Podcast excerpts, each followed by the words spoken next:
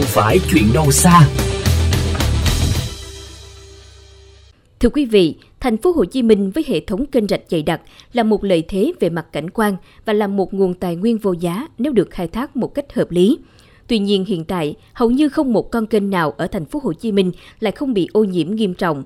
Nhiều chương trình giải pháp đã được đặt ra, thế nhưng đến thời điểm này hầu như không có sự chuyển biến tích cực. Đến khi nào kênh rạch thành phố Hồ Chí Minh mới được hồi sinh là câu hỏi của rất nhiều người dân thành phố hiện nay. Ghi nhận sau đây của phóng viên kênh VOV Giao thông. Thật không khó để bắt gặp rác, đồ dùng gia đình, túi ni lông, vỏ các loại trái cây đều xuất hiện trên các dòng kênh lớn nhỏ trên địa bàn thành phố Hồ Chí Minh.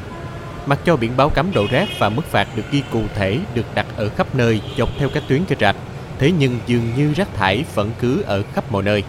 Ghi nhận tại đoạn rạch ruột ngựa, quận 6 thành phố Hồ Chí Minh, đoạn nối liền với tuyến kênh Tàu Hủ. Mỗi khi thủy triều rút, dòng kênh trở nên đặc sánh với một màu đen huyền, kèm theo đó là mùi hôi khó chịu. Anh Phỏ Thành Trung, ngụ tại quận 6 thành phố Hồ Chí Minh cho biết, không chỉ riêng đoạn rạch ruột ngựa mà hầu như đoạn kênh nào trên địa bàn quận 6 cũng trong tình trạng ô nhiễm như nhau. Thì à, tổng cộng nguyên cái quận 6 này thì bao nhiêu con kênh thì nó đều đen giống nhau hết trơn luôn. Thật sự chứ à, kênh nào nó cũng vậy à.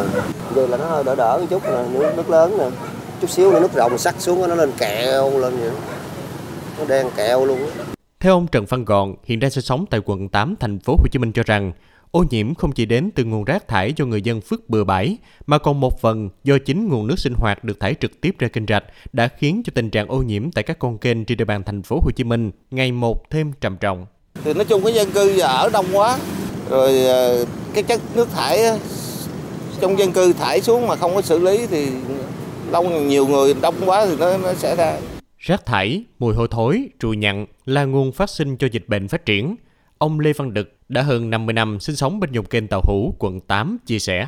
Không ở đây thì ờ, ảnh hưởng cái sức khỏe cũng nhiều lắm chứ tại cái mùi hôi nó, nó suốt ngày luôn mà. Coi như là cái mùa nắng á, nó nước nắng á, thì cần rạch con rạch mà nó cạn á, thì nó bốc mùi hôi thối lên thì sức khỏe người ta cũng ngày cũng, cũng bệnh tật cũng đây cũng nhiều lắm. Rồi bệnh sốt xuất huyết cũng có đủ thứ á. Để cứu các dùng kênh trên địa bàn thành phố Hồ Chí Minh không bị chết dần, đội phớ rác trên sông đã có mặt trên các tuyến kênh rạch từ 5 giờ sáng và kết thúc ngày làm việc đến tận 6 giờ chiều. Thế nhưng dường như rác thải ngày nào cũng xuất hiện. Anh Trần Văn Tài, công nhân phớt rác trên sông thuộc công ty trách nhiệm hữu hạn một thành viên môi trường đô thị thành phố Hồ Chí Minh cho biết. Ngày thường thì anh em mình đi làm là 6 giờ sáng cho đến ờ, chiều 5 giờ chiều mới về. Còn như, như những ngày nào mà như rác nó ứ động nhiều quá thì anh em ráng làm chút xíu nữa, về hơi trễ chút xíu. Ngoài việc phớt rác, nào phét các dòng kênh, phía thành phố cũng đã có nhiều giải pháp trong đó có cả ứng dụng các máy móc thiết bị hiện đại trong việc thu gom rác trên sông. Thế nhưng dường như sự cố gắng từ một phía đến thời điểm hiện tại vẫn chưa đạt được kết quả.